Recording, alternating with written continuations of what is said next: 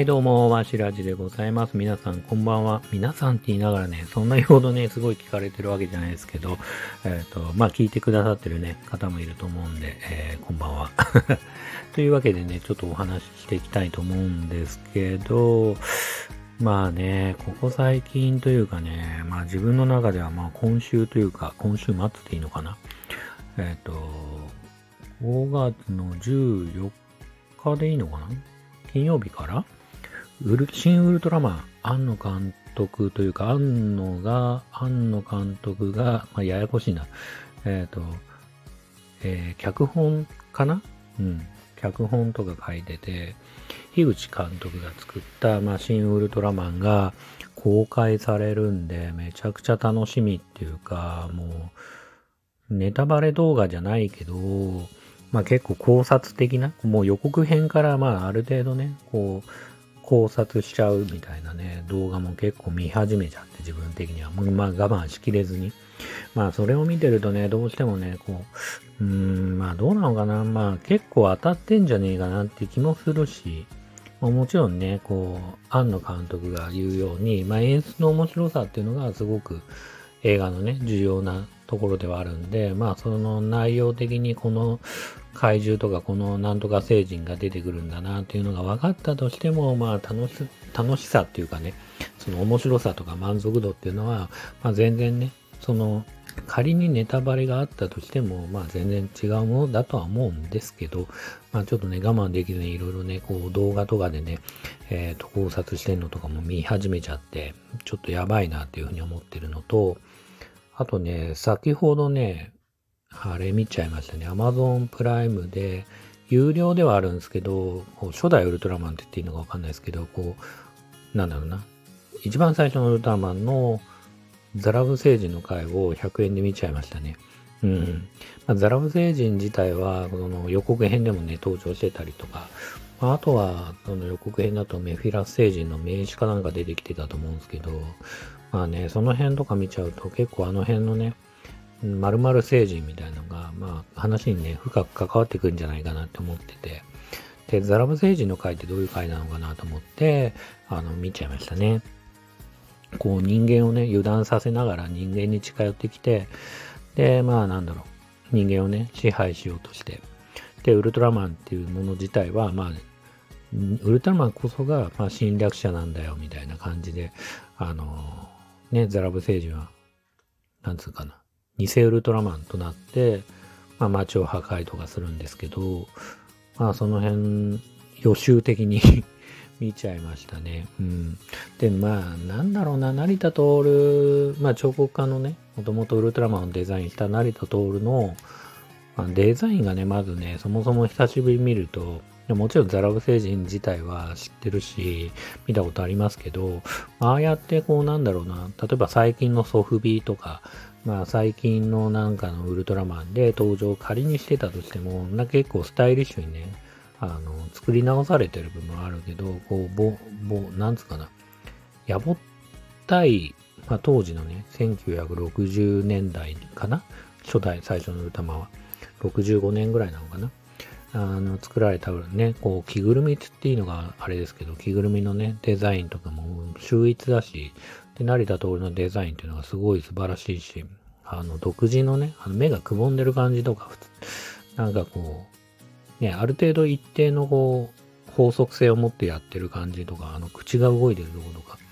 本当に素晴らしい、デザイン的には素晴らしいなと思いながら見てて、そうですね。で、まあ、庵野監督自体は、なんか偽ウルトラマン大好きだったみたいで、まあ、大好きなみたいなんで、まあ、もしかしたらね、偽ウルトラマン自体もね、映画に出てくるかもしれないし、まあ、その辺とかね、改めて予習しちゃって、で、まあ、うん、まあ、時間があればね、メフィラス星人とかもね、一応見とこうかなっていう感じはありますね、自分的にはね。まあ、今思うと、ウルトラマンにハマった時に結構、まあ、当時はね、まあ、だから子供が今10歳ですけど、まあ、うちの息子、息子が10歳で、その息子がまだ2歳とかの時かな、ウルトラマンとか結構見た2歳か3歳とか。で、その頃はね、まだ今みたいに動画配信サイトっていうのが主流ではなかったんで、結構その、なんだっけ、ゲオとか、ツタヤ？で、まあ、ウルトラマンのかな、俺何で見てたのかなと思ったんですけど、ウルトラマン借りて見てたんですね、多分ね。2話か3話ぐらい入ってたのか。で、それで見てたんだなと思いますね。で、結構自分的には初代ウルトラマンもね、好きな人多いと思うんですけど、結構、セブンは大人になると、まあ、なるとっていうか、大人が見ても面白いのは結構比較的セブンで、セブンのこの SF 感というか、下手すらはセブンも変身しない回とか、変身はするかもしれないけど、その、なんだ、大きくならないとかね。うん。あの、ジオラマ作るの大変だからみたいな感じとか、まあ予算をね、抑えながら作ってるんですけど、まあアイディアの、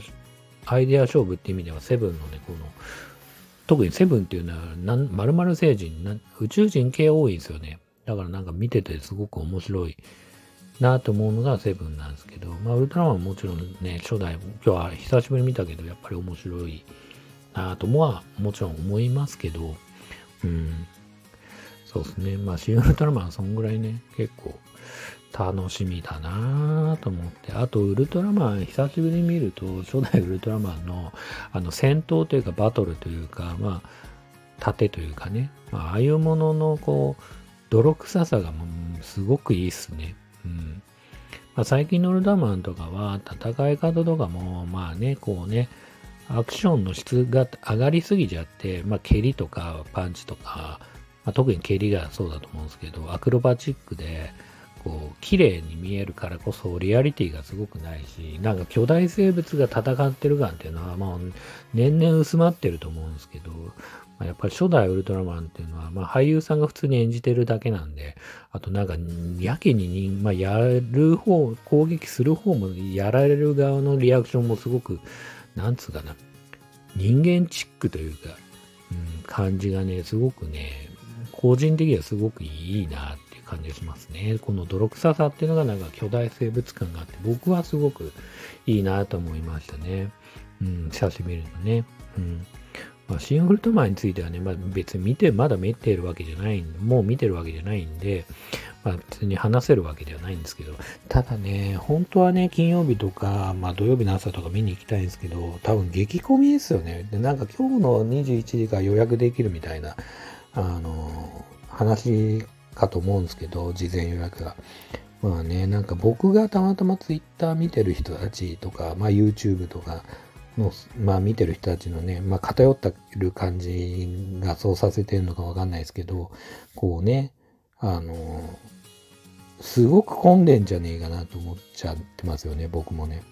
でもそれでもね、一番前の席でいいから見てもいいかなって気もしますよね、下手すれば。